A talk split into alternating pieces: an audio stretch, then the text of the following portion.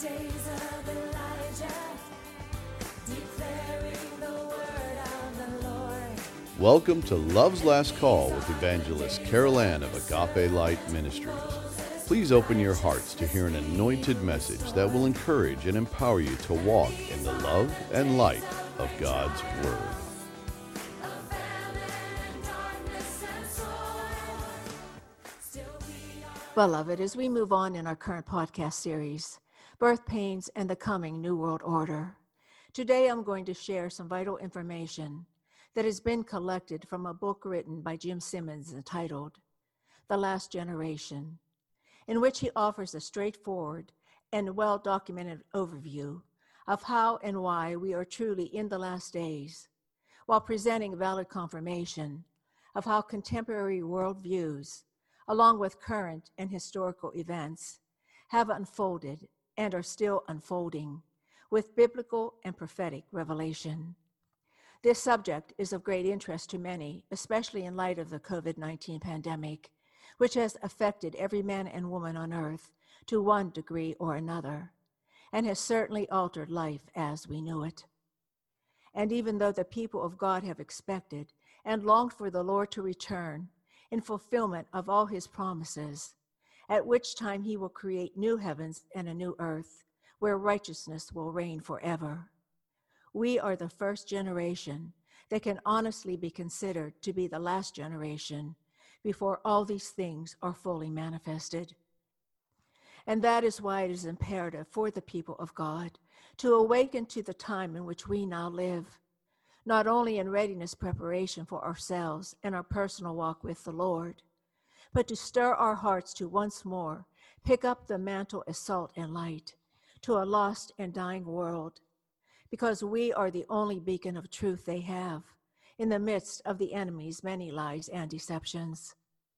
With the promise of new heavens and a new earth being written in heaven's celestial records, Lucifer, the master counterfeiter and God of this world, has purposed in his heart to create his own new world order over which he intends to rule and gain its inhabitants' worship. Through his many agents, beginning with Nimrod, who stands as a forerunner to the final Antichrist, and the myriad of servants who have been enlisted to serve him in high ranking positions.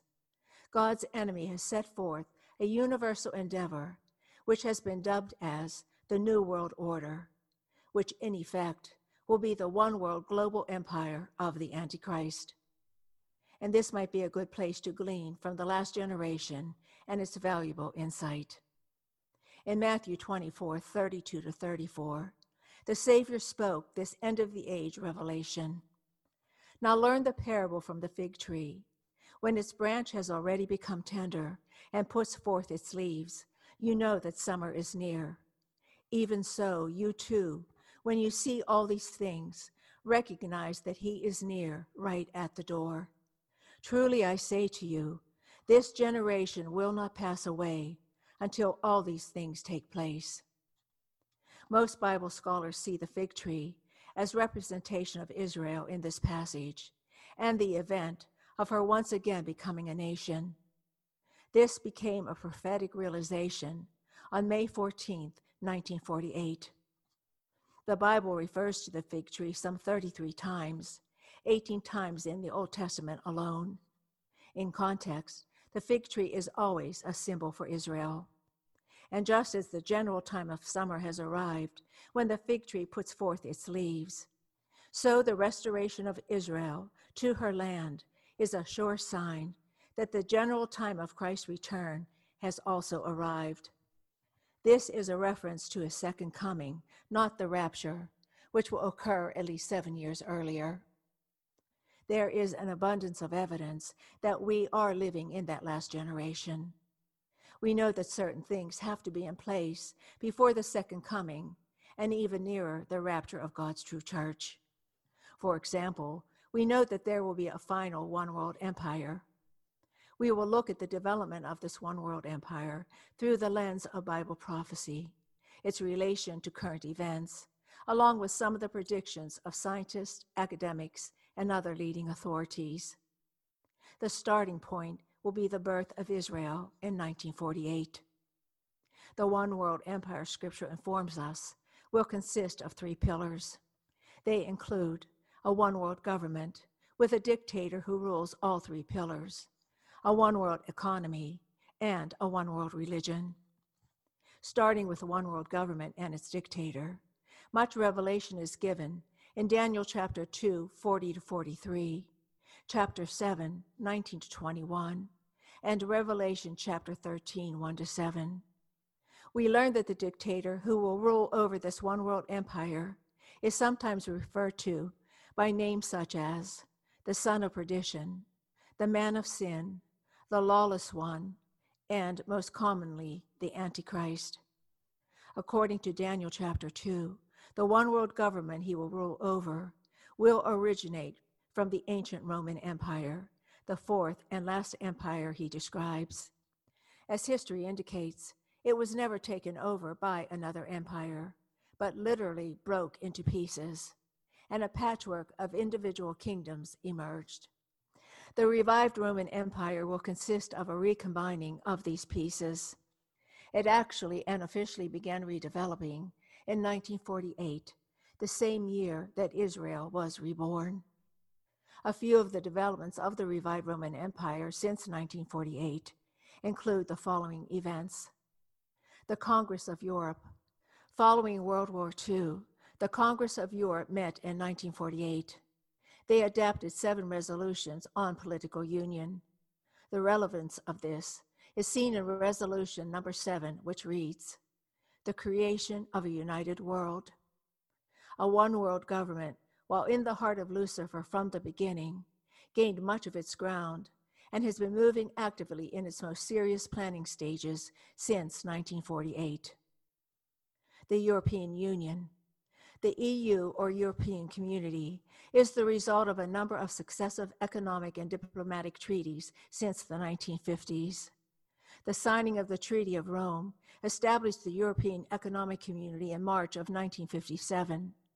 On February 7, 1992, the European Union was officially formed via the Maastricht Treaty. The treaty was comprised of three principal components the European communities, security, and foreign policy. A close and discerning look into the symbolism held behind the official emblems of the European Union hold much prophetic insight, beginning with its foundational symbol, which is a picture of Europa, a false goddess, riding on a bull, recognized to be the false god Zeus. This symbol is taken from the many counterfeits of Lucifer that are contained in pagan mythology. These symbols are also depicted in the Bible.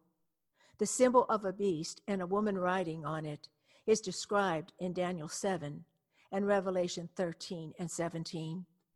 The beast represents the one world government and the Antichrist. The woman represents the one world religion. And continuing with revealing symbolism, the European flag consists of 12 stars in a circle. This does not represent 12 member states of the European Union, as some have suggested, for there are already more than 12 member states on their roster. According to Leon Marchal, a formal Secretary General of the Council of Europe, the stars represent those of the woman of the apocalypse.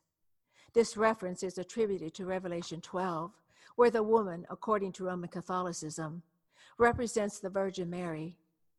It is almost certain that the demon portraying itself as the Mary of the Bible will be a vital instrument in the great deception that will lead the world into worshiping the Antichrist. The European Union poster displayed in many places shows perhaps the most revealing symbolism. It presents a partially built Tower of Babel with a crane in the background rebuilding the tower. It also has 12 euro stars above it. We know that the first attempted one world government was the building of the Tower of Babel under Nimrod, a prototype of the Antichrist and the one world government. Interestingly, as the counterfeits of Lucifer are uncovered, in revelation of the 12 stars of the EU symbols, the number 12 in the Bible represents the perfection of government. And while at present it appears on the surface that the EU is being greatly shaken, time will show that this will actually benefit the takeover of the Antichrist and the prophetic certainties that must unfold. The Club of Rome, a German based think tank, was established in 1957.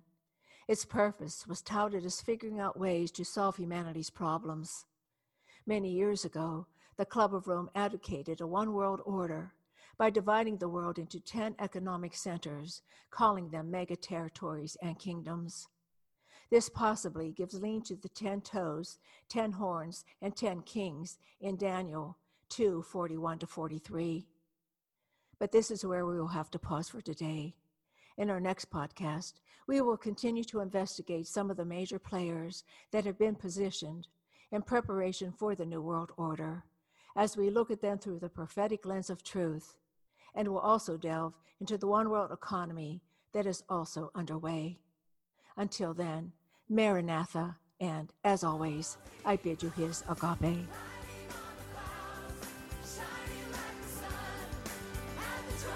You've been listening to Love's Last Call with evangelist Carol Ann of Agape Light Ministries. If you'd like to receive a CD copy of this message or you have a prayer request, please contact us at Agape Light Ministries, P.O. Box 6313, Chesterfield, Missouri 63006, or via our website at www.agapelightministries.com. Again, that's www.agapelightministries.com.